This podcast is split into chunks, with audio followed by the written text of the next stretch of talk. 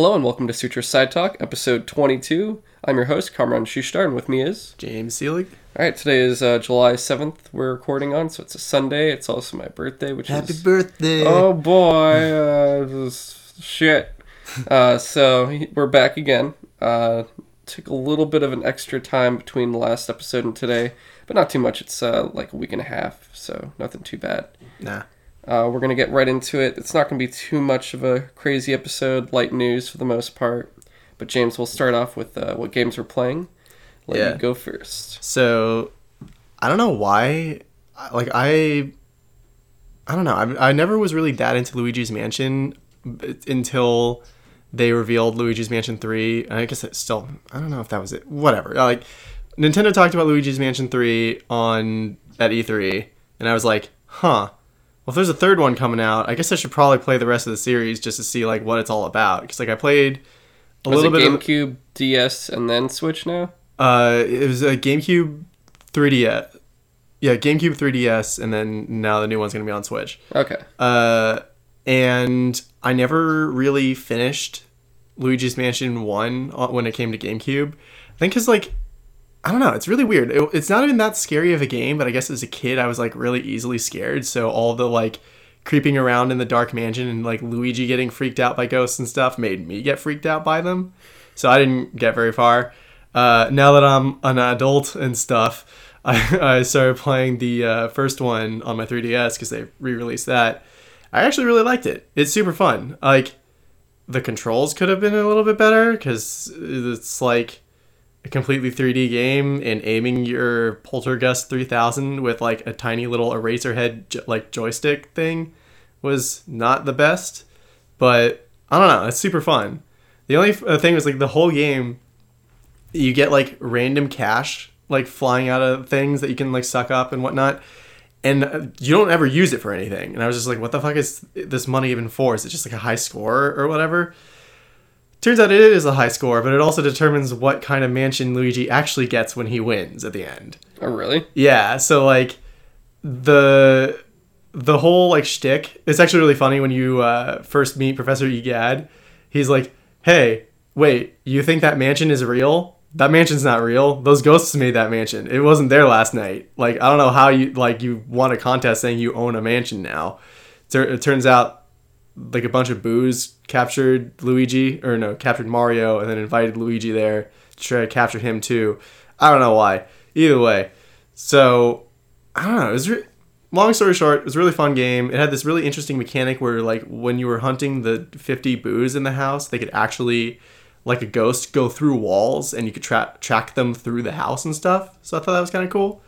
But yeah, I only got like a rank B mansion at the end, which was still pretty sweet. But apparently, like I could have had like a super mansion if I got like all the money or whatever. Is it the ranking system where it's like uh, B and A and is it Yeah. S afterwards? It's like S at, at the end. is that like that's is that actually just like mainly a Japanese thing or is that Um, I don't know. I mean, it's definitely used a lot in Japanese games, like in in Devil May Cry. S even in is, like- Dance Dance Revolution? I think. that makes sense. Like uh, Mega Man has always had. I guess it's a Capcom thing, but like uh, Mega Man has always not always, but like in the games where like levels were ranked, S was like the highest rank.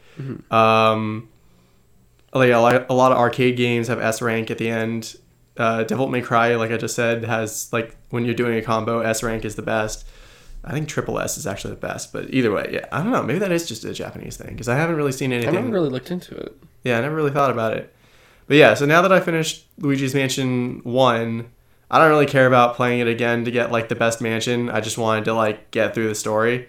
Uh so now I'm probably to try to play the second one at some point cuz I have that on 3DS as well. I don't know if I'm to go into it right away. But um in the meantime, Mario Maker 2 just came out and I've been really liking that. Like I I've mostly been playing the story because apparently the story is like completely separate from the uh what like the I don't remember what it's called, but basically like earning coins and shit in other levels that other people make doesn't contribute to your story campaign. And the story campaign is basically like uh, you just finished building Peach's castle, and then oh no, reset, no, undo dog hits the reset button. Undo dog. Yeah, so like they kind of ma- uh, made it like uh, I guess it was like an in joke, I guess, because one of the tools in Mario Maker for like quickly undoing your last thing is the undo dog. I don't know why he's a dog, but it's just this kind of cute thing where you like you hit the undo thing and he like barks and the last thing uh, you did like gets undone. And so yeah, undo dog hits the reset rocket and like destroys the castle, and the whole point of the game is you have to play these like hundred some odd levels to um to just literally earn enough coin to fund rebuilding the castle. So that, that's actually been surprisingly fun as like just a separate mode. Like I don't even think anyone gave a shit about Mario Maker 2 having a story. They were just like, "Oh shit, Mario Maker is coming to Switch with like even more tools." Yeah, thank you. Oh, it has a story too. Okay. But honestly, I've been really liking it. Um but even like I started playing random character or player created levels at some point just to see like what it's at and it's like there's some high quality levels out there. Like it basically Mario Maker 2 feels like just infinite Mario and it's awesome. Uh, other than that, uh, I got kind of addicted to playing Elder Scrolls Blades and a little bit into Elder Scrolls Legends this last week cuz like you and Chris both said like, "Oh, it's actually really good." And I was like, "Well, I'll give it another shot." Oh, blades. Yeah, I was like, I'll give it another shot. The the loot box mechanic kind of annoyed the shit out of me, but like, I'll I'll try it. And like, I don't know, I've been having a lot of fun trying to rebuild the town and just doing random missions and stuff while I'm like waiting for the division to load because like, holy shit, that game loads a Yeah, it's de- it's definitely a game where I'm not trying to play it all the time. exactly. Just like every now and again, I'm like, oh, I'll just pop in. Like I, before with previous mobile games like Pokemon Go, Fallout Shelter, and stuff like that, I'm always just constantly like, all right, gotta get like the next thing on here. Da da da. Whereas this one, it's not requiring you to like run to point A to point B and everything else like those ones. Uh, so I'm just like, take it slow. Yeah. and I've like dropped off of mobile games for the most part anyway. So it it's like an easy every now and again thing for me. Yeah, it's really weird. I, I usually almost never bother with uh, mobile games. I don't know why. They just never really engage me for very long. And so I don't know how long I'm going to be playing Blades, but at least for now, I'm liking it. Uh, and then I, I tried Legends again because they have that like Elsweyr, uh, Heroes of Elsweyr uh, expansion out. So I thought, no, I'll, I'll check it out, see if there's any new cards I like. Oh god, I, I don't know if I want to keep playing Legends though, because like I don't know, just if I'm gonna play a mobile card game, I'm probably gonna play Hearthstone. Like I I want to like Legends because it's all about like Elder Scrolls stuff, which I'm more into Elder Scrolls than I am into World of Warcraft. But like I don't know, the rules are just like a little bit too complicated and annoying. Uh, and like literally the random deck generator. Like, granted, it's also probably because I'm using a randomly generated deck, but like it has this thing where if you pick like a few cards to start your deck, but you don't know like what you're doing, you you can just hit finish deck and it'll auto generate the rest of the deck for you. But it seems like there's like almost no strategy to it at all. So like when I did that, the Just like you got these, and you're like, well, yeah. okay, There's thanks. like so basically I'm like I get decimated every time I try to play someone because there's no like strategy or, or, or cohesion between any of the cards that the deck uh, deck builder makes. So I was like, well, I guess I could like take the time to figure out a good strategy or whatever, or just not play this game. I want to ask for card games. I've never really been into them. I never understood them, but I'm also not a guy that plays Magic the Gathering or Hmm? Yeah. anything like that.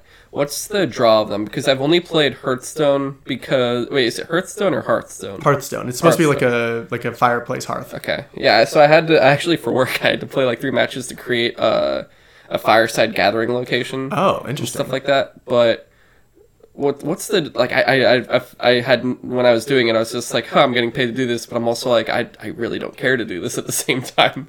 What's the draw of these games exactly? Um, I don't know. Like, I think it's just really s- satisfying if you actually build a deck that has a good strategy that actually works like the way you want it to.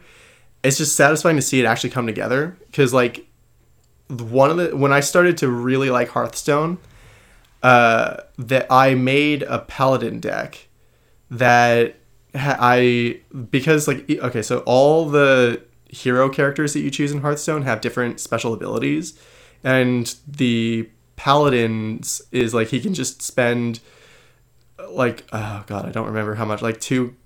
It's like his hero thing is he can summon like a one one unit every turn if he just plays like two crystals or whatever. Uh, so I was like, okay, so that means that he doesn't have to worry about ever having to bother with like low level monsters because he could just make them himself. So what if I don't bother with that with any low level monsters in that deck and just make slightly higher level ones and focus on cards that just buff up other cards?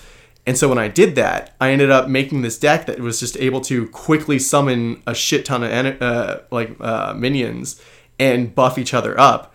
And so I can't tell you how many times I got people to literally just like rage quit against me because I would just like load my field up with like not not like crazy powerful monsters, but like an army of like mid level monsters that So would just, just like, qu- quantity over quality. Yeah, I was just like- it's enough where it's like, what are you gonna do, dude? Exactly. I would just like overrun the other enemy. And like Okay. it's so I think that's what I like about card games like that is I like thinking of a strategy and seeing if I can make it work and when it does work seeing it like decimate someone is like satisfying. But uh, other than that, like I never really got into Magic. Uh, well, I kind of did because like Chris really liked it, so he wanted to play with me a bunch. Uh, but I don't know. I think I find it weird that I got really into Hearthstone because I just never really gave a shit about World of Warcraft before that, and I still don't even recognize where most of the cards are coming from. I'm just like, oh, this has a cool ability. I like this card or whatever. And strangely, for Elder Scrolls, I should recognize more of the things from that, but they go like really obscure with a lot of the cards that just like it could be anything basically. Like it, it's basically it feels more like less of a Elder Scrolls card game and more of a just like a high fantasy card game, I guess. So, hmm. Okay. and then so the majority of my time over the last week playing games though was on Division, uh, Division Two, because I finally finished the main campaign, I guess, which I still. I'll still say that I didn't really care too much about like the story of the game overall because there really isn't much of one. It's basically just like, hey, there's like three gangs overrunning DC. The White House is like pretty much fucked.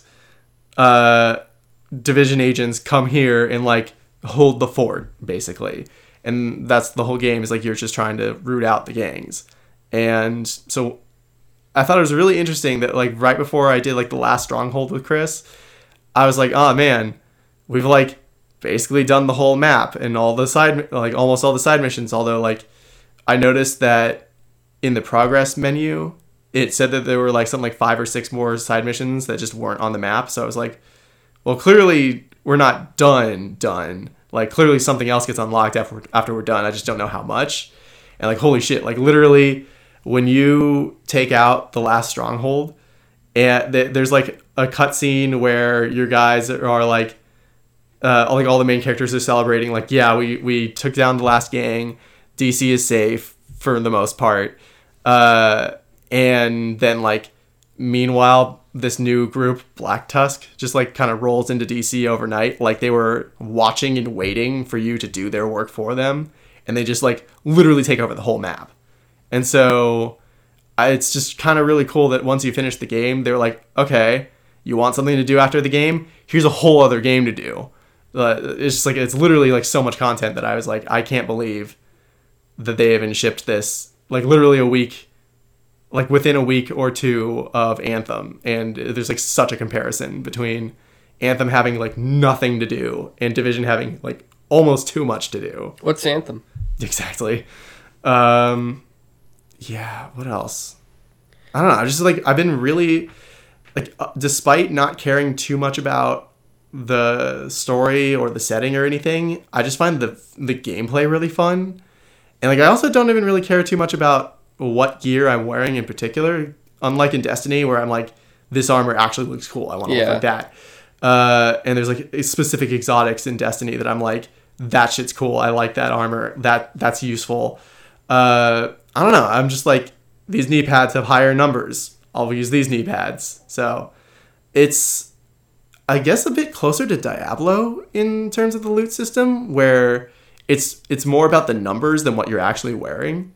And eventually you unlock shit like the recalibration station where you can like basically like Destiny style infuse not like the like power of one weapon into another, but like you could take a skill from one thing and put it onto another. So you could really like work your armor and your gear to make like a very specific thing you want to do.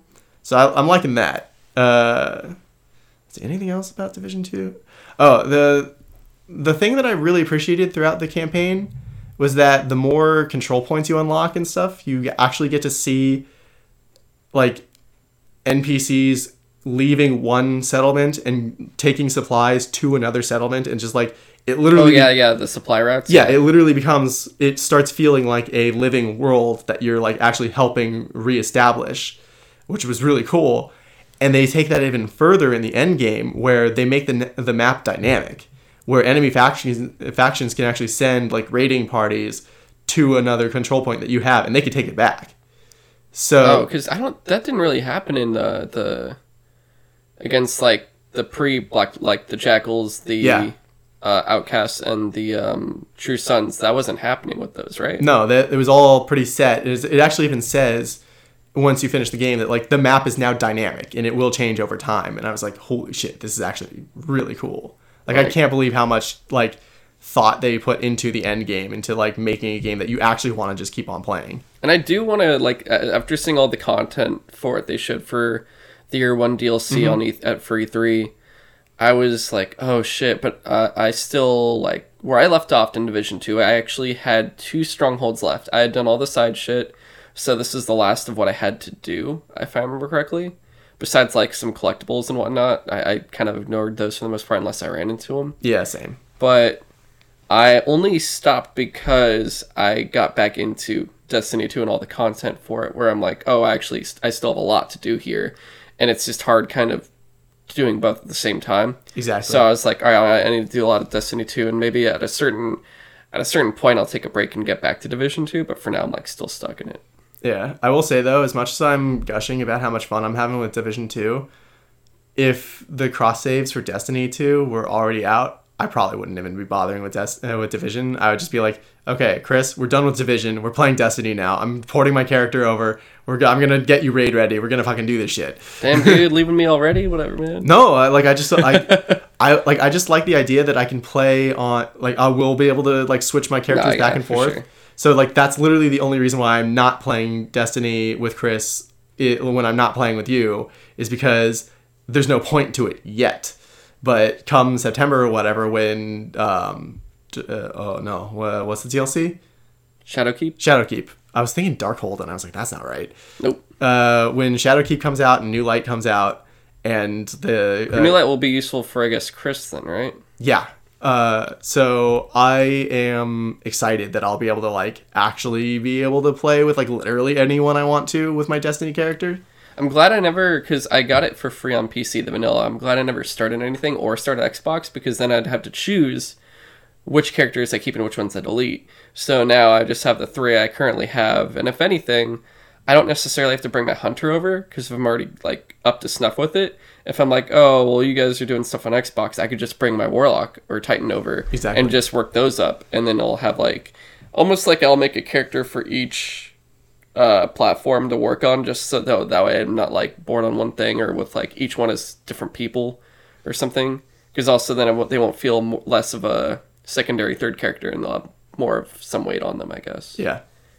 Yeah.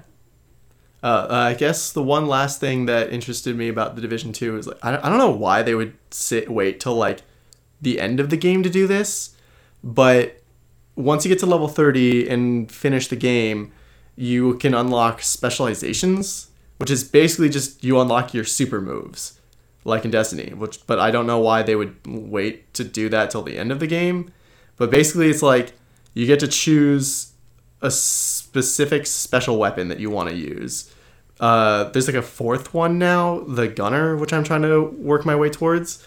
But you can choose from a grenade launcher, a exploding crossbow, or Oh yeah, the classes. Yeah, or you can su- switch between them, right?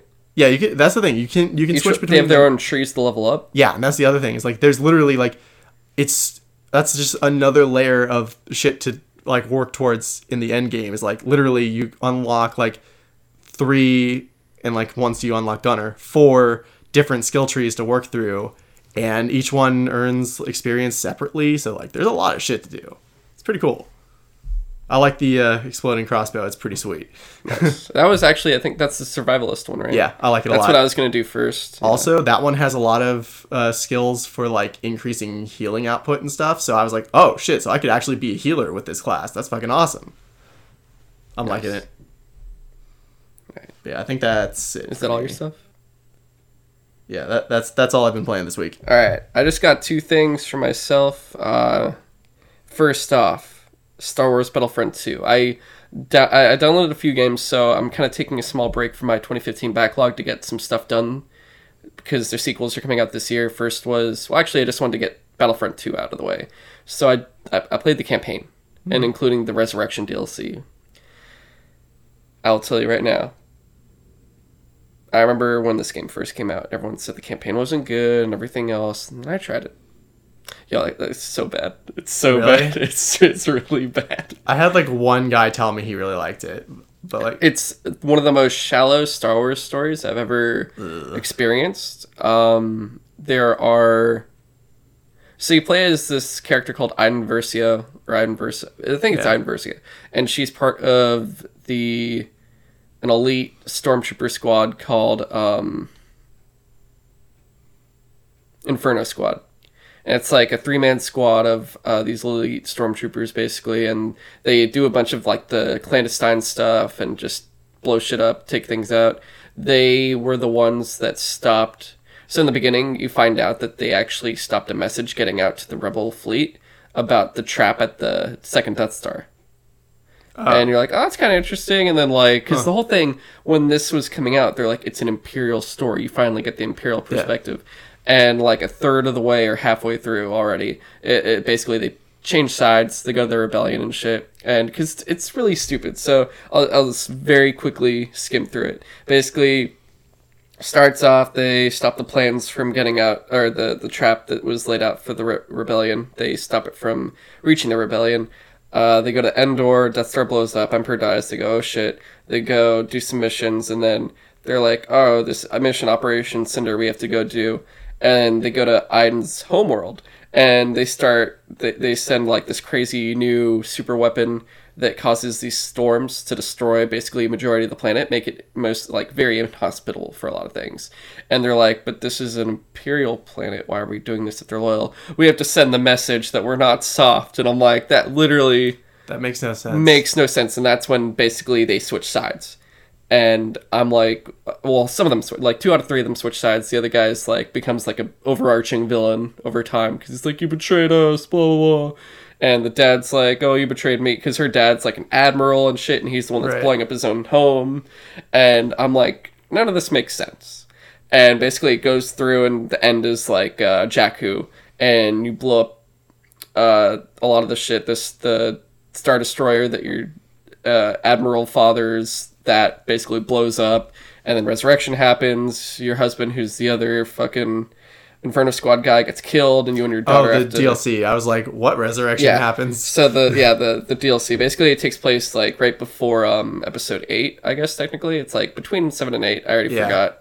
Uh, but it's like uh, Kylo Ren comes in, interrogates the other Inferno Squad member who knows where the old guy is, that has the location to Luke, that Oscar Isaac get, that uh, Poe Dameron gets. Yeah. So that's how they find the location there on I guess on Jakku and stuff. Oh, okay. Yeah. So that happens, and then like you chase them, and then they're like, "Oh, here's the plans for the Star what was it called? What was that big um crazy star destroyer in eight?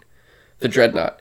Oh, yeah. so they're the- like, "Oh, we have the plans of the dreadnought," and they get that to the the uh, resistance and shit, and that's basically. And then like Iden dies at the end, and so does the. Oh, really? Yeah, basically all three Inferno Squad members die except for like a rebel who joins up later on, and then the daughter, who then hints at like a Battlefront 3 where she's gonna go uh, recruit reinforcements for that would take place in episode 9, basically. Okay. And I'm just like, what the fuck did I just play?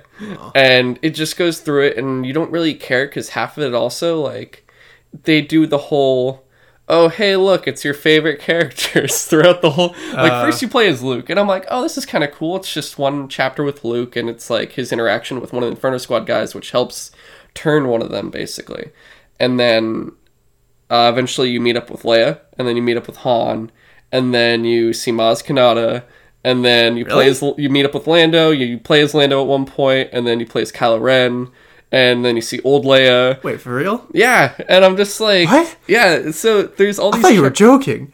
no, I'm not joking at all. Oh, So like the whole thing is, Iden joins the resist. Like when she goes to join the resistance in defect, Lando's like, "Oh hey, what's going on?" And like he's like, "You guys can join up," and then they go to Naboo to fight the Imperials there, and that's where you meet up with Leia, and then you play as Leia. I forgot. Yeah, you play as Leia, and so it's like kind of also, I guess, incorporating you into the hero units a little Ah. bit. I see. So That makes some sense, I guess.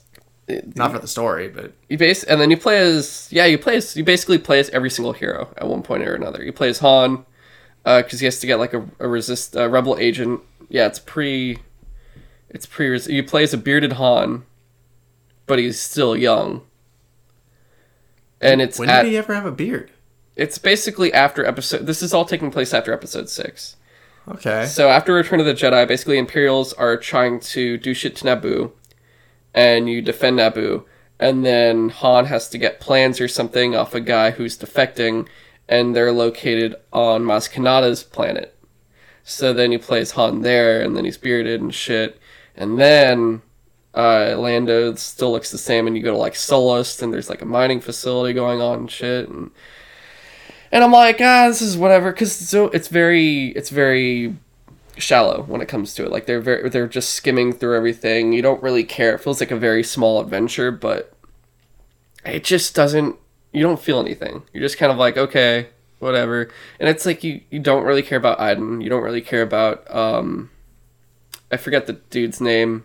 I think is the, basically the other Inferno Squad guy that becomes her husband. You don't care about the daughter. You don't care about uh, this other rebel dude. And it's like you don't play as them enough, but at the same time, there's no depth to them. And they join the rebellion so fast, and with this stupid, re- like the Imperials do something stupid. It literally doesn't make any sense. Like you, you, the whole time you're thinking before this game comes out, this is gonna be really cool. We get a full Imperial perspective and understand what they're doing and why they're doing it. You don't get that at all whatsoever. There's none of that there. It's like non-existent, and that's it's incredibly disappointing. doesn't make any sense. Like, why wouldn't they just like use their super weapon on like a random rebellion? I don't know. I, I don't know why. I was just like, do it on like fucking Chandrila or something. Like, do, do it on some random uh political planet that's like there. Because if I remember correctly, I could be completely wrong. I could have sworn like Mon Mothma was from like Chandrila. So I was like, that's like a perfect location or something like that. That was in like the only reason I think of that planet. It was in um Rogue Squadron, Oh, and you have to defend it from Imperials and shit. So I'm like, that that seems like a good place. I don't know. I mean, the only thing I can think of is maybe they were like, well, if we're willing to do this to one of our own planets, what are we going to be get, willing to do to you? But like, that's just so fucking stupid. Yeah, it didn't make it, it's it's weird. And then you you play at one point you're even in a, uh Bespin and you're in a cloud a cloud ship and you destroy like all these fighters and shit and I'm like how did the cloud ship do that? But okay. Yeah, what? It's it's just crazy. Right, I didn't so- even know those things had guns. I know. I thought they were just like escort ships. But now yeah, so I have a plan now so uh Wolfenstein's going to come out uh Youngblood comes out at the end of this month. I'm going to play Oh, Wolfenstein shit, really? 2 soon. And I heard I about the hardest difficulty. 2 then. so I'm not going to do that. I'm just going to do like the second hardest difficulty that doesn't require you to start the game over if you die.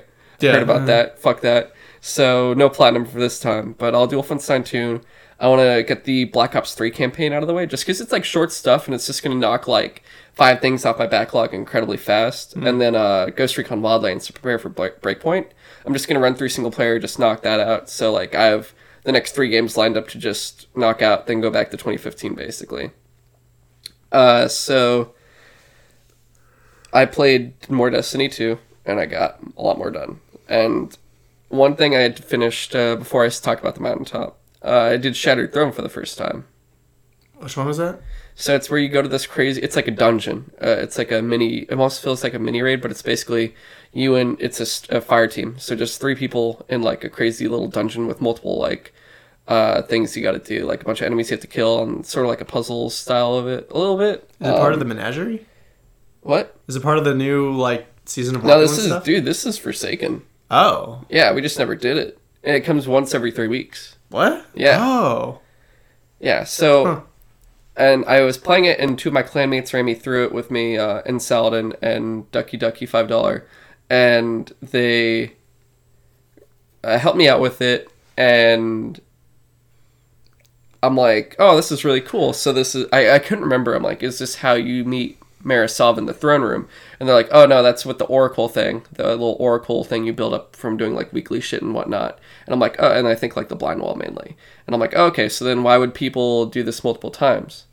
And they're like, oh, so this is what you, this is how you get Wishender, that exotic where you have the, you know, the exotic talisman you have to get into the Dreaming City. Mm-hmm.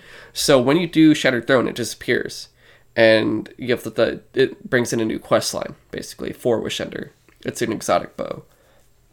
So I'm like, oh, okay. Do you do after you get this though? Do you do it? And they're like, no. So you have to after a few steps for Wish Ender, I think you have to do Shattered Throne one or two more times.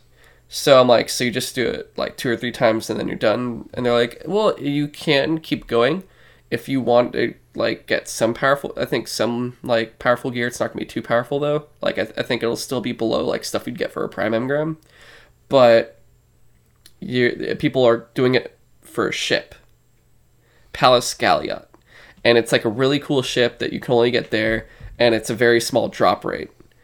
And one of them's like, "Yeah, I got it." The other's like, "I've been doing it forever and I haven't gotten it yet." And people are just doing it a lot of times just to get this ship. Uh, we get through it. It wasn't too bad. We got done in like thirty minutes. At the end of it, I got the ship first try. Oh, seriously? And I'm like, hey, is, is this, is I was like, hey, that ship you're talking about, is it Palace Gallia? And he's like, yes, why? And I'm like, I just got it. And they're like, what the fuck? So I'm like, yeah. Uh, so it's just, a, it was a really cool dungeon. It was interesting. Like, I hope I can run it on my, I'm not going to run it on my own. So there's like triumphs to do solo. And then there's triumphs to do solo and with three people, both um, flawless.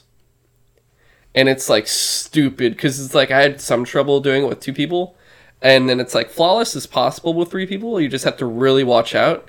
But then if you do it solo, like that's already a challenge. But if you do solo flawless, apparently like I think no one in the clan's gotten it yet, and only or maybe two people. I'm not really sure. There's because it's supposed to be really really hard. Where it's uh, I think the trap is called I don't want to do this anymore. It was something really good, but I, I did that, and then uh, this past week was for Crucible was lockdown. The lockdown mode came back, and everyone figured out a way to cheese the mountaintop quest. So James, you remember how the mountain the, the mountaintop quest works, the third wave uh, specific quest step? Not particularly. Okay, so it's the one you we you've watched me experience and just kill myself over. So you have to get grenade launcher kills in the Crucible, and that's not too bad. Yeah, you were trying to do that for a long time. And the next thing is get grenade launcher multi kills in Crucible, so two or more kills. And then the third step is also to get um uh, these medals, and the medal is to get three kills with the grenade launcher in Crucible without dying. That fucking sucks. So if you do it in competitive, you get more progress. Like the medal will be like every medal you get is four percent, so it means you have to do like twenty five times, which is really difficult because you can rarely get heavy ammo, let alone an opportunity for that kind of stuff in competitive. Just because it's it's four players, and it a lot of the modes don't really aren't friendly to that. Like you're gonna have a really tough time just trying to get a clash mode every now and again or control. Usually You get like other stuff that won't allow you to do something like that. So there's that, and then a quick play, you'll get one percent. So that means you have to do the medal a hundred times. Oh my god. Yeah, and the multi kills uh, depends. Like you just have to really be. You have to just work hard. Like control is a good time because if there's a bunch of them at one spot, you just like shoot into them and hope they all don't fire at you at once and knock you the hell out because it's happened multiple times. Where I'm like, I finally got heavy, fucking dead, and so I've been trying it for months trying to get this, and I think I got meta medals after a while, a long while. I got my medals to 18%, multi kills to like 20 something, 30 something percent, and then the like regular kills was like 70, 80%. Like it wasn't too bad. That was that one was easy. And I'm like, this is gonna take another year, honestly. Like it's it's too much unless I'm grinding a lot, but even then it's still gonna take months. Like it's not fun it's not fun. So this lockdown cheese you do so two fire teams go in four people and it's control like the lockdown is the control points so it's a b c and b's in the middle. You already have one side already has a one side already has c. The teams go into the middle. One person from each team stands in the b control point and it gets contested. When it's contested the time stops. So the, the match time limit freezes and it's contested, nothing can happen. So you're just there for an infinite amount of time. You so the two players stand there, and then the opposite teammates basically line up three and three on on this uh, on the opposite ends, like dodgeball picking almost. So the two guys in the middle fire on the opposite teams. So uh, red team will fire on the three blue guys standing on the wall. Blue guy will fire on the three red guys standing against the wall that will basically get you the multi kill, uh, one the multi kill and the medal, but it's quick play. It's a quick play, not a competitive, so it's one percent. So basically, let's say you were at zero percent, you have to do that a hundred times per person, and there's eight people there. Luckily, you're doing it simultaneously, so it's basically the amount of time it would take for four. For a person, it'll probably take around 45 minutes. So this is basically looking at something that it could take around three hours or so depending on the progress of everybody. So what teams are doing are they're trying to. It, it, I found on like the LFG stuff. You you go onto a fire team, but it's eight people, and then you separate into two teams, and you're trying to find the same match as each other. And it's just, dude, you're there for like an hour, still searching, trying to get that match together, and it's it just does not work. We tried all these the different things of like, oh, same uh, same time zone, same region, same state. Say uh, making the changing the time on the clock to a different time, like a oh, it's now instead of doing it for today, we change the date one day back. How did you, what? How do you do that? In the PlayStation settings. Oh, system do, settings. Yeah. Okay. And I, I none of this stuff is like working in Destiny. I was like, what? Yeah. So if you're if you found like a match that says matchmaking anywhere from uh, five to seven people, you back out immediately because it's not the other team. And if you get the eight, then it might not be them though. You have to make sure it's them. So it's all this stupid shit, and then you get into the match by accident. Maybe it pulls you in. You don't have a chance to pull out, and it's a different team. All of a sudden, we get a message saying, "Oh, you guys doing the mountaintop too?" But we still leave anyway because we're trying to get with those people. And then I'm like, I basically say it out loud, like, wouldn't it be? I forget. I did it with the first. I tried it with one team and we never even got in. And or no, we did, but I never got to do it. Like, we never got to me right. to do it. So i basically did all that stuff for nothing. Two people got like some percentage for their stuff but i didn't get shit. So i'm like wouldn't it be easier if we just separate our two fire teams and you just look for eight player matches and see if the other team is also doing it? Wouldn't that be faster? And they're like no, that seems like harder work. And i'm like i mean we've been here for an hour. I think this is harder work. And so I get on with another fire team and I tell them the same thing. They're like, we'll see. I don't think we should, but I'm like, I think we should. We get on, we jump in, we get with the same group accidentally twice. And they're both, they're also doing the uh, mountaintop. And the second time, like, I say we stay in. They're doing it too. And I just say the other squad, trust me, guys, just look on your own. You'll find some other group. They did instantly anyway. So we separate from that party and join these t- this guy's party for this team and I'm like, see, was that so hard? This makes so much more sense. So we're there. We're going in uh, alternations of 50 kills about. And the way it works is there's actually, when you get, technically it's, you're in a Crucible match getting 50 kills without dying. So Shaxx will say something and loses shit. And he'll say, like, Shaxx gives you a special gift. And that's how he knew to switch off and we're doing it and we're there for hours. Like I started this, I, I made the mistake of starting at 1 a.m. or something. So I, I didn't get off for, I'll tell you later what time I got off. But we, we're there forever. We're switching off every 50. And then at one point, we're jumping off, and the one guy on our t- on my side completed it. He fell asleep, and it it sent him out. It kicked him out, and we're like, "Oh shit!" And we're trying to get another person in before we can get another guy. Some rando joins, and they're not doing it. And we're like, "Hey," we're all messaging him like, "Hey, we're trying to do this. Just so you know, if you want to join us, that's cool. If not, you got you got to bounce." And he just uh, does an emote where it's shaking a finger and he just starts killing the other team Uh. and we're like oh fuck and it's so hard to- we're just like we've, we've worked so hard and I, at that point i think i'm like halfway through myself on the medals like it took forever but i'm like at 50 60% or something and i'm like no you bastard. So we're like he'll tire out. He's not going to do this all, all day. 40 minutes later he's still there. And we had basically like we're, we're making sure he can't get the heavy ammo. We're keeping him out of the middle because we still have the two people in the middle that are just standing there but they have to stay away like they can't do anything but they have to make sure they move so they don't get kicked out too. Yeah. and then we have the other team the other three guys on the other team basically s- killing them whenever they get the chance killing us by accident because we're all hunters so we all look alike. And it's just a clusterfuck until finally we realize it's like I mean we already knew this dude we looked and like we can't talk to him. He speaks Spanish and we're like fuck well we keep messaging him but he understands what we're saying in English we just won't give a shit and we can't report him because then he'd report us and we don't want to get in trouble uh, so I, I get so fed up. I just Google Translate English to Spanish and I send him a message in Spanish that says nobody likes you in Spanish. And then he leaves and I'm like I should have done that so long ago. And he, but I guess I think he honestly just got bored. So we get we continue and we get new people and we have to like uh signal in like I think we lose a couple people, we throw in new people, luckily it didn't happen again. And we're getting close again one of our like I finish. I'm done. I, I get it done. And most other people get it done. They have two guys left that still have to do it, and we have one guy left. But our one guy is one of the newer guys, and he's like very low in percentage, so he's gonna have us there forever. He leaves though.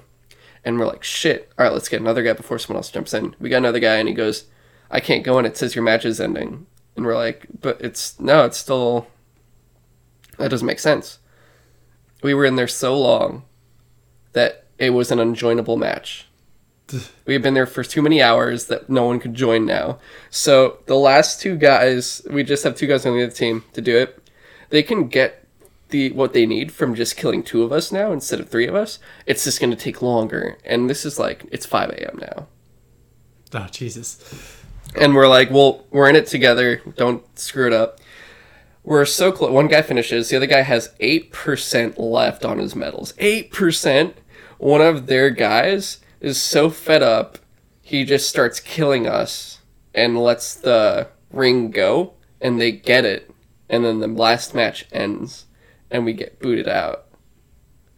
And so everyone finished but one guy with 8%. And we all felt bad, and we're like, hey, man, I guess look at the upside when you're just doing this. It's just going to take you two competitive matches or or two competitive uh, runs through, or just like do eight quick play where you're getting the three kills. But at least you're that much closer. But I'm so sorry. There's no way to join back up again. Like it's we have to randomize four people with four people, and I'm like I'm go I'm going to bed. I'm done. But it was just a, sorry that was a long story, but it was just for the mountaintop for the fucking mountaintop it was just a bitch and there's one step left and it's like get fabled in uh, glory and now it's lining up to, it's basically get the highest rank in glory before you Oh, reset right, right, right. Uh, your rank Because they've got like for honor and for glory or something like that.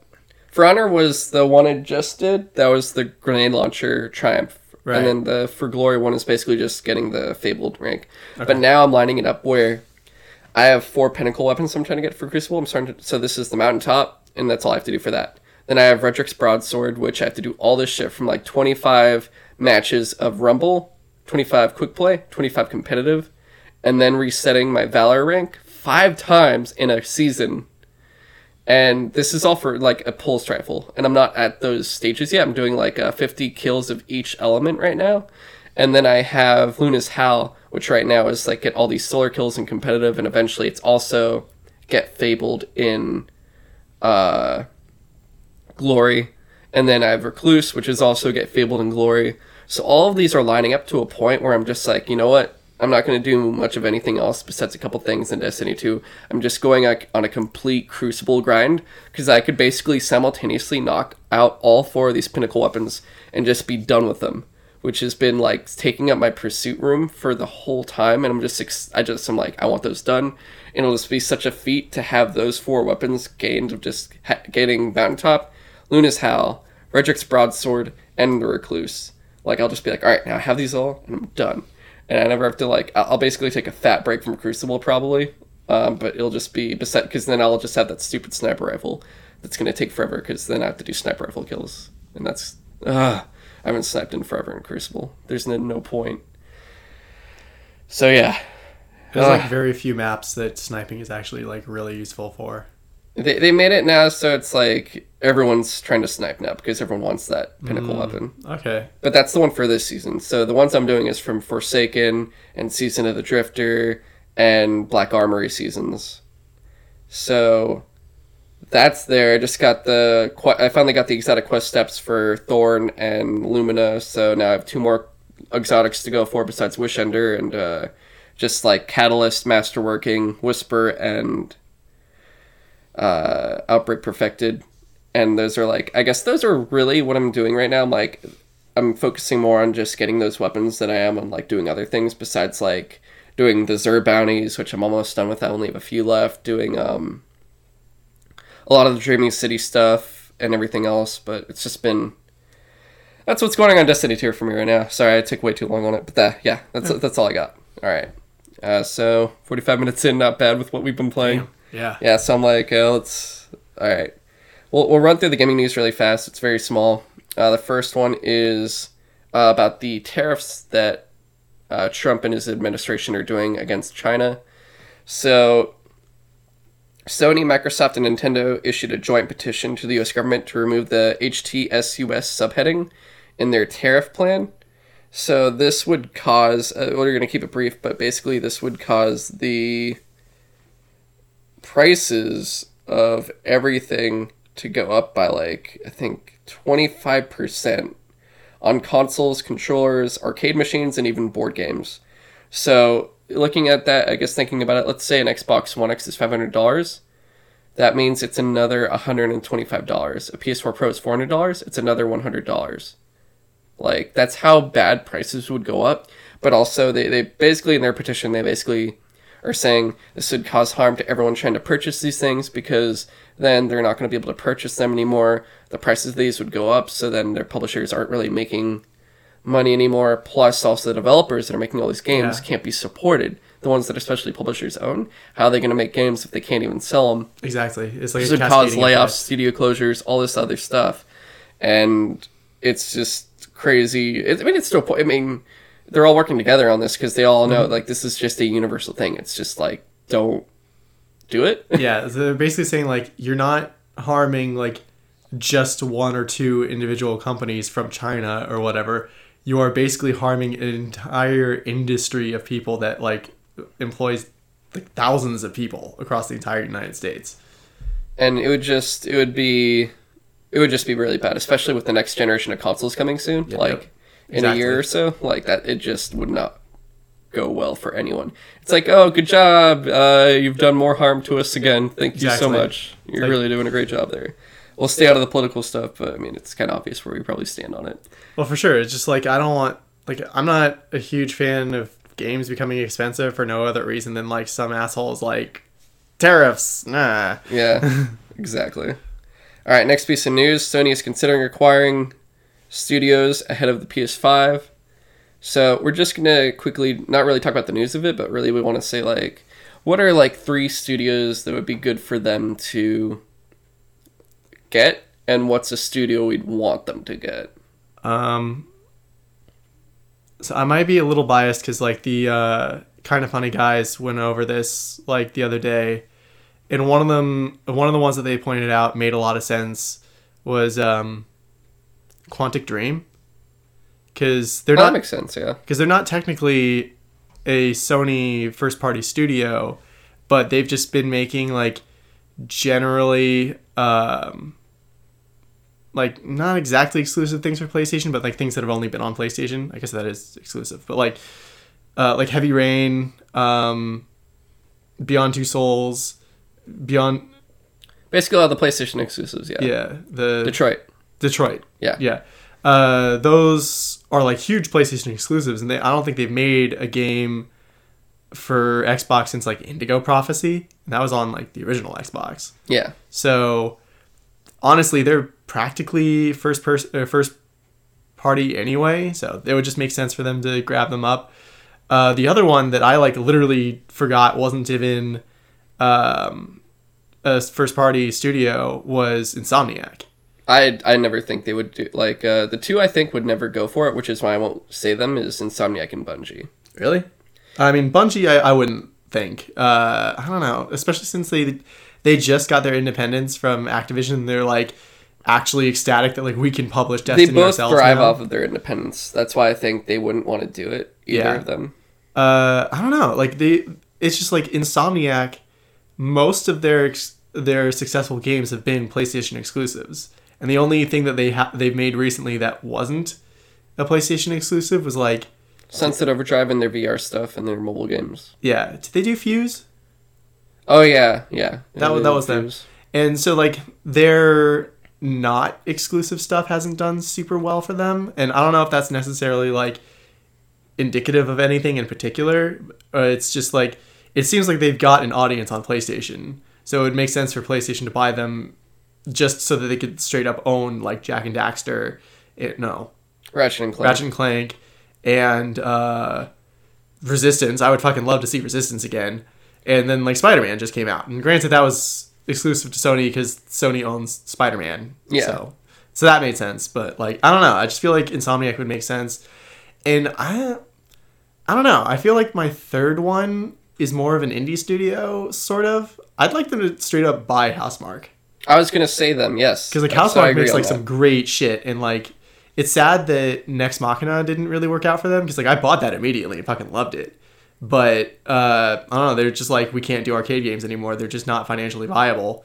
But like clearly, every time they put one out on PlayStation, it does like gangbusters. I mean, Resogun, like I can't tell you how much Resogun I played when. Granted, it was because it was a launch title for the PlayStation 4 and it had like almost something else to play. But I was like straight up playing Resogun over Assassin's Creed 4 Black Flag sometimes because I was like, this game is just way more fun. Like i- immediately fun. Like Black Flag was fun to like sail around and stuff, but Re- Resogun, I guess long story short, I just really fucking love Housemarque and the games they make. So I would love to see Sony f- just throw money at them. Okay. I think I guess that combines really what we think would be good and what we'd want. So I'd say my three are basically the same thing, honestly, for the most part. Quantic and Housemarque, I would agree completely. Uh, the third, I think. Part of me honestly wants to say Kojima Productions. oh shit, that would be fucking nice. It just makes sense. They're already there. Like, just do it. That was another thing the kind of funny guy said was like, what if they buy Kojima Productions and then they go to Koji- uh, Konami and license Metal Gear and they just make Metal Gear again? I mean, that would be pretty great. I would just be like, they should just take everything. Be like, hey, we're taking Silent Hill, we're taking Castlevania, and we're taking. Because what are they gonna do? Make pachinko machine? Like, I don't. What are they gonna make? Who's making them? You just took away your prize studio. Yeah, exactly. So I don't know. Like I, I would like to see Kojima Productions, but like, uh, what was the other? Um, I'm not. It's hard to say. Like, part of me wants to say an already publisher owned studio, but um, I don't know. I, I had one in mind. It was like thinking either um, if they could purchase from another third party publisher, I would say either get Rocksteady Ooh, that'd be cool. or Crystal, Crystal Dynamics would be really cool because like Square Enix. I'm not sorry, sorry, not Square Enix. or um, actually uh, Irrational or whatever they became. Rational. uh, Ghost Story Games. The guys at Bioshock. oh yeah, yeah, yeah. Yeah, Ken Levine. Just Yeah. get Ken. Just just buy Ken Levine. Just purchase him. That'd be funny. Sony owns Ken Levine. Make him make that Bioshock Vita game. Yeah, exactly. Yes. Yeah. Oh, it's too late. But yes, dude. Just yeah, exactly. Oh, that'd be so perfect. So, I want to say that was such a dick move for him to like pull a Vita out on stage and be like, "I got this idea. I think I know where to put it now," and it just like never came to anything. But whatever. Day will live in infamy forever.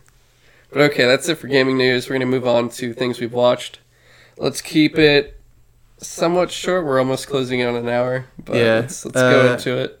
Honestly, I played more stuff than I watched this last week. Um, so I fi- I finished up Jessica Jones season three. Um, do you care about spoilers much? Um, So you haven't watched it yet. I haven't watched it. Okay, yet. so I'll I'll keep the spoilers to a minimum. Just like I don't know, like there were some parts of this last season that I really liked. I thought the main bad guy was was interesting, but he ended up not really being the main focus at the end, which I thought was weird. And like literally almost everything that Trish did the entire season just made me go like god damn it Trish, you're fucking stupid. If you thought season two was annoying, yeah, like she it's it gets so much worse for for Trish and I don't know. Like overall I still enjoyed the season, but there were at least a couple characters that were making decisions that made like no fucking sense. Okay. Like m- mostly Trish and Hogarth made decisions in the season that I was like that doesn't make sense for the character at all. But whatever. uh then I don't know. I, I don't really need to talk about It's Always Sunny. That that shit's always funny. But um I, so Evangelion came to Netflix, which is like one of my favorite animes. I fucking love it. It's it it seems to be like that perfect sweet spot between like it's a mech anime, which I fucking love, and a show about existential like what even is humanity. Like I still have to watch the original series stuff. myself. it's this is the original series. Oh, so it's the original series is on Netflix. It's Yeah. not a new. I thought they were making a new show. They are well, okay. So they're re redoing the whole series in a series of movies, and they got like one more movie to go. But those aren't what came to Netflix. They re-released the original series and the original movies as well. Oh, so it's all there. It's all there. But like, here's the weird thing about it. It was like as I was watching it, I was like, something seems like slightly off. Like some of the lines that I remember so well are like different, and like maybe I'm just misremembering it or I mean, whatever. are, is is this a watch in Japanese or English one? I've been watching it in English at least. I think it's fine. Um, it's gonna sound pretty bad, but like I have a hard time watching uh, the Japanese voices just because like some of the In this one or just in general? just in general, just because Okay. like I don't know why, but like they always seem to cast the female characters to be like as high pitched and whiny as possible, and I don't oh, know. dude, you haven't heard Hanji's voice actress then in um, Attack on Titan? I guess not. No, they, they're very um, they do that one pretty well. Okay, so Yeah. like I, I, I, I do a mix. So if it's like Full Metal, I'll do English. If it's like Attack on Titan, I do Japanese. Gundam, I've normally done English. I do. It just depends on the anime. Exactly what I'll do. And like that's the thing. It's like it's not like a hundred percent of the time true that like the all the female voices are annoying and whiny, but like it happens enough that I'm just like I'll just watch the English or whatever. But like turns out I'm not wrong. They did basically completely redub the series, and that's why like certain things are completely are like different for me. So, and apparently a lot of fans are a little upset about that because they're like, "Oh, why would you change things?" But I don't know. I, I think it's been I've been enjoying it. It's still one of my favorite animes of all time, just because of all the like crazy shit they, they do. Um, other than that, I started watching Dark, which is Daniel described it to me a while ago as like Stranger Things, but made in excuse me, made in Germany. And it's got a lot of the same vibes where just like weird shit keeps happening, but they're, they're not completely uh, clear with you until towards the end. I, I still think I have like another episode or two to, uh, to the first season. The second season is out now, but it, it's like it instead of dealing with a separate dimension like in Stranger Things, they deal it deals with time travel. The idea that like every 33 years our solar position in the universe or in our solar system is like the same or something like that. So it plays with this idea of like this ongoing cycle of 33 years, like things are repeating themselves. And it's very interesting. I'm, I've been having a lot of fun with it. Uh, but again, I can't really say like final impressions because I haven't finished the first season entirely, and also the second season is out, so obviously it doesn't end with one season. Okay. And then uh, the main last thing that I had a lot of fun with, I saw it with you, was Spider-Man: Far From Home. Want to talk about that real fast? Yeah, I thought it was really fun. Like, I thought it was weird. Like on the way home, we didn't have much to talk about it though. But I think that was because like it was a lot of action, which was fun while we're watching it. But it's kind of hard to be like, oh man, remember when he flipped over the hundredth drone and then smashed the one drone into the other drone? Like, Which time? yeah, exactly. It's like it, it's hard to like really talk in depth about an, a movie that's mostly action, but it's just it's fun while you're watching it, and I actually really enjoyed what they did with He Mysterio. just wants to go on summer vacation. Yeah, exactly.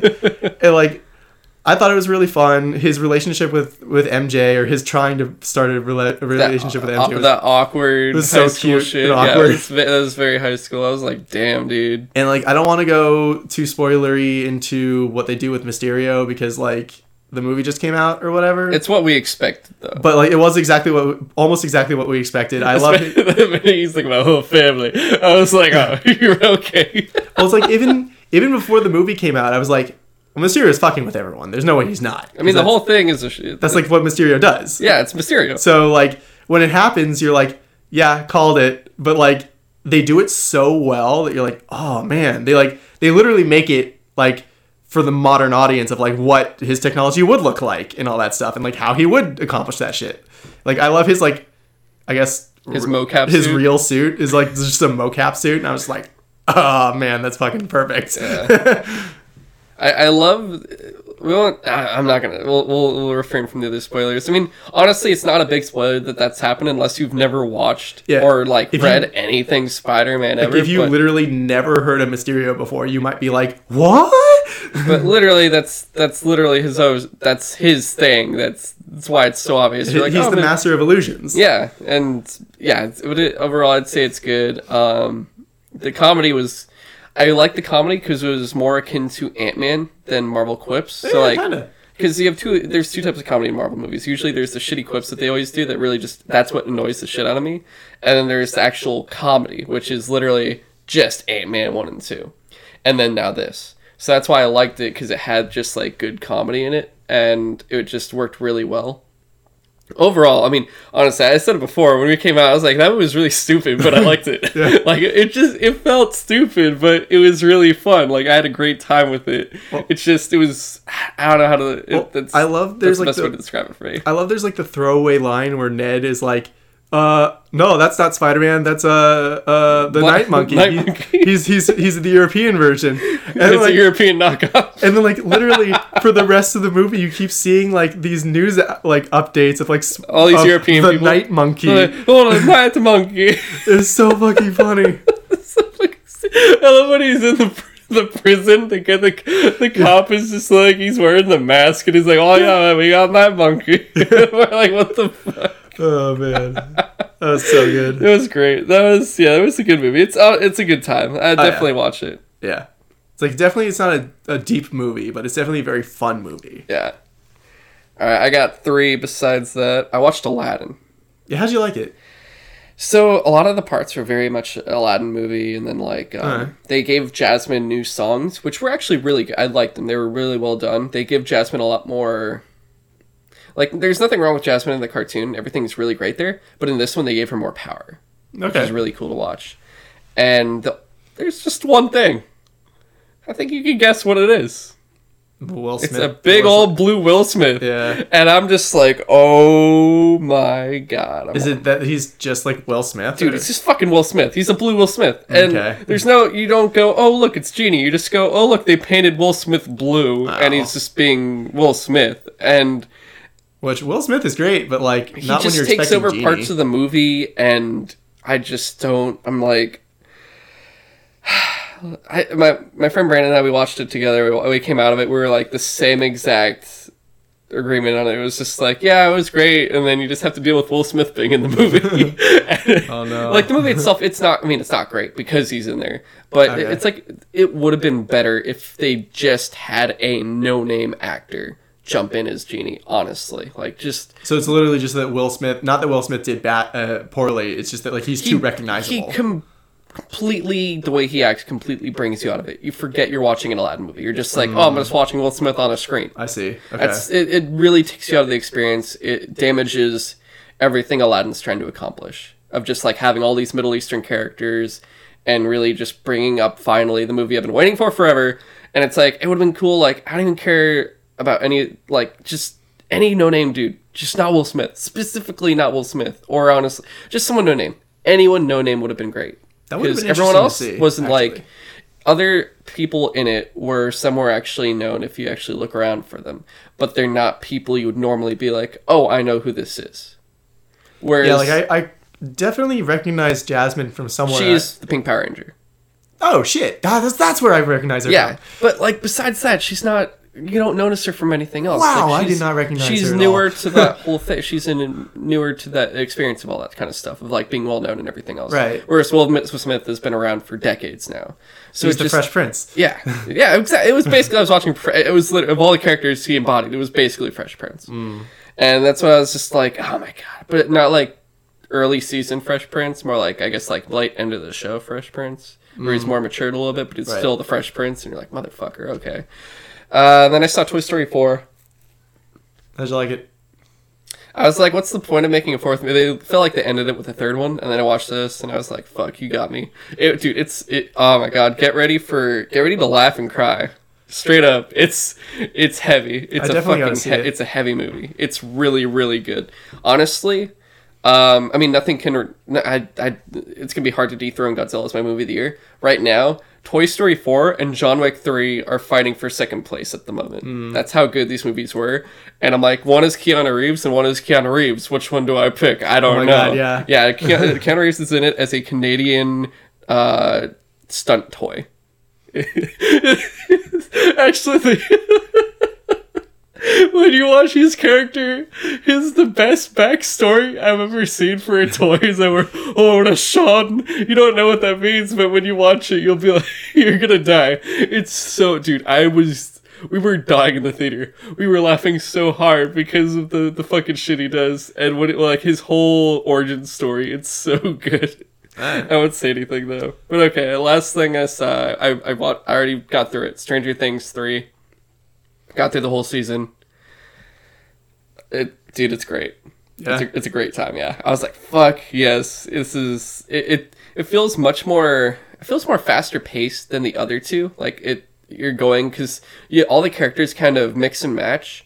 So you have like different arcs. I'm not gonna spoil anything too much, but basically, like th- this is not really much of a spoiler. Like you have uh, Hopper and uh, Mrs. Byers doing their thing. Like they have a whole arc together. They have there's like Nancy and um, what's um Will's brother's name, the photographer. Uh, I just forgot his name. Oh, um, Is it Sam? No, yeah? I forget. But Na- so Will's brother and Nancy do their own thing. Uh, you have all the kids doing their thing together, and then like you have uh, Eleven and Max. Like Eleven makes a friend that's actually a girl, and not like all the dudes this time. And Oh, then you have yeah, the redhead girl from the last season. yeah, right? yeah, the skateboarder. And then you have Dustin and um you have Dustin and Steve with like uh with um there's uh, some new characters basically you deal with with them. I forget their name. Oh, Robin and then the little sister of crap. I forget her name. But uh she's Was it the little sister that we've already seen before? yes, but she's like a But she she's was older always now. yeah, yeah. I, I can't I, I'm, I'm blanking out right now. But yeah, so they do their thing and so you have like three or four different arcs going on. And it's really cool just seeing a kind of mixed match this time. Mm-hmm. It's overall it, it's a really great time. Without spoiling it, I can't really say much, but you, you get some really interesting shit. There's Russians, there's uh the upside down, there's like it's it's just great. There's 4th of July. It's summertime. Yeah, that's definitely like the next thing on my list that I I want to uh, watch. It's I'll 8 probably- hours, 8 season, 8, eight episodes. It's it's a good time. It's only eight episodes. Oh, Yeah, I can eight like uh, cut through it really quick. Oh, yeah, yeah. like I, I don't know why I like started watching It's Always Sunny instead. I I think because I, just wanted to like start watching it with Daniel, but like nah. Yeah. Okay, now we've got to do the news. All right. We got Marvel news. We'll just blast it really fast. It's just multiple different things. Taskmaster is possibly going to be in Black Widow. There's like teases of it, or That like not teases, but rumors of uh, Taskmaster being there. Uh, we have Noah Hawley, so that's the writer for Fargo and Legion. They were he's in talks to write a Doctor Doom movie that he's working with Fox. He's in talks with Marvel about it now. So that'd be interesting if we got a Doctor Doom movie before like other things. Yeah, especially without the Fantastic Four. Yeah, I mean they're gonna work on all of them. Uh, Kevin Feige said before, like before they got Sp- the partnership with Sony for Spider-Man, they're already working on Spider-Man, putting him into Marvel. So in it sounds like what the way he was talking, he already has Fantastic Four and X Men stories lined up, and just like making them cohesive with everything that's going okay. on. Uh, and then the last part of Marvel stuff is Salma Hayek reportedly cast to co-star in the Eternals as well. So that's just kind of some just light stuff for Marvel. Uh, DC light news as well. Andy Serkis is reportedly going to be in Batman, but not as a CGI character. So I mean, if he could be Professor Claw, I guess. I'm trying to think. What if he if they made him? A, he had to be a villain. I'm feeling if it's not a CGI character, it would either be. I think he would honestly. He could do anything from Penguin, Mad Hatter, Two Face, and Zsasz. Those are the four characters I see. What if he becomes Man Bat? That would be crazy. But honestly, th- I think it would be one of those four because he would make a pretty good penguin accent. You just have to make him look like the penguin. Uh, but I, on, if it's not CGI, it would be one of those four. If it was CGI, honestly, it would make sense for like Clayface or something. I think Ooh, that would shit, be yeah, that'd be great. Yeah. All right. So there's that, and then this is some bad news because of. I'll explain in a second. So Christina Hodson, she's I believe been writing Birds of Prey and Bumblebee. She may be the new flight, the writer on Flash, and then Andy Muschietti, who direct directed It One and now It Two. the the Flash movie or the Yes, show? the Flash movie okay. uh, the Ezra Miller movie, and then he may be directing the Flash movie. So the bad news about Christina Hodson doing this means that they would be thrown in the trash the script that recently we heard Ezra Miller and Grant Morrison were writing on, which just means this movie's been delayed even further. And Yeah. it's just ah my god. And I was honestly I was more looking forward to that because it's like all right, that's cool for Christina Hodson. I like Bumblebee. I have no idea if Birds of Prey will be good or bad. We'll find out next year basically. But Grant Morrison is one of the like he's one of the best comic book writers I, I've always enjoyed. Like he freaking did six years of Batman, which was amazing. Like he is a really, really crazy writer. And I believe the, what they were saying is the reason they drop it is because they made it too dark. And I'm like, who gives a fuck? Just make it. A, just make it. As long as it's good, that's all that matters. I don't care if it's dark. I don't care if it's light. Just make it good. Make it stand out where it's its own thing. That's all I care about. That's Yeah. all I want. My own, I guess, my only concern about it being dark is that like Barry Allen is one of the more lighthearted uh, characters in the DC universe, from my experience. He's like he's the one that like Spider-Man style like cracks jokes while he's like fighting people and shit. To an extent, yes. Um, but also, a lot of people are more used to like if it's the Justice League TV show, that was Wally West. Uh, That was the second Flash. So that's why they've been always a little bit different. Uh, Wally West has been his own guy, whereas like Barry's been the one that's also like the the uh, scientific detective. yeah. He's a CSI, isn't he? Yeah, he's yeah, Yeah. he's like a CSI guy. Uh, but yeah, the jokes are yeah. Wally West is the main joke guy. Okay. Barry Allen, I'd say the second joke guy. Uh, and then uh, two, three, three shorter things. Uh, Paul Rudd allegedly joining the Ghostbusters film as a school teacher. cool yes, with yes, that. yes, and yes, because literally just throw Paul Rudd in there. That is the best decision you could possibly make. Yeah, Paul Rudd's pretty great in like pretty much anything he does. Yeah, I- I will I take just- more Paul Rudd. I, I, I please, I hope that's true. And we got, we'll talk about briefly. Uh, Witcher photos came to light, so it shows uh, all three Witcher characters for was it uh, Geralt or was it Geralt? Geralt, Geralt. It had Cersei, Ciri, Siri. and then the what's her name? I already forgot her name. I like literally don't remember the other two. I, Yennefer. I- Yennefer. There was Yennefer and Triss. Uh, Triss was the redhead. Yennefer was uh, uh, black hair. I'm gonna, I'm gonna look through the photos again to get all the yeah, because uh, Henry Cavill as Geralt. We I think have he looks pretty good. Freya Allan as Ciri. We have Anya Char- Shalor- Shalotra. I, that's sorry for butchering. Shalotra as Yennefer, and uh, I believe that's the three they've shown so far. Yeah, and they look really they look really cool. Yeah. Um, I think I saw a lot of women on Twitter just pining over Henry Cavill as Geralt. They were like, "Oh shit!" Yeah, I So wish I that's had cool, his jawline. His jawline is like ridiculous. Oh my goodness. Yeah, so the, the, the photos look pretty good. I'm looking forward to this. I hope to play the, the movie, I mean, play the game Yeah. before I watch the show. I'm just playing Witcher 3. I'm going to skip over 1 and 2. You get But- on Switch. What? No, fuck that. I already have it. Yeah, Uh, and then I'll. I do want to read the books. Like I also want to read the Metro books too. So like those are two sets of books I've been wanting to read for a while. So if I can get to those eventually. And then last bit of news that actually just came out today. We got the Mulan the the Mulan trailer. I said Mulan. yeah, I uh, I thought it was good. Like, I still wish we could have seen like what Mushu looks like, or gotten like any hint of the song, like any of the songs. Like, if Who's they, playing the cricket?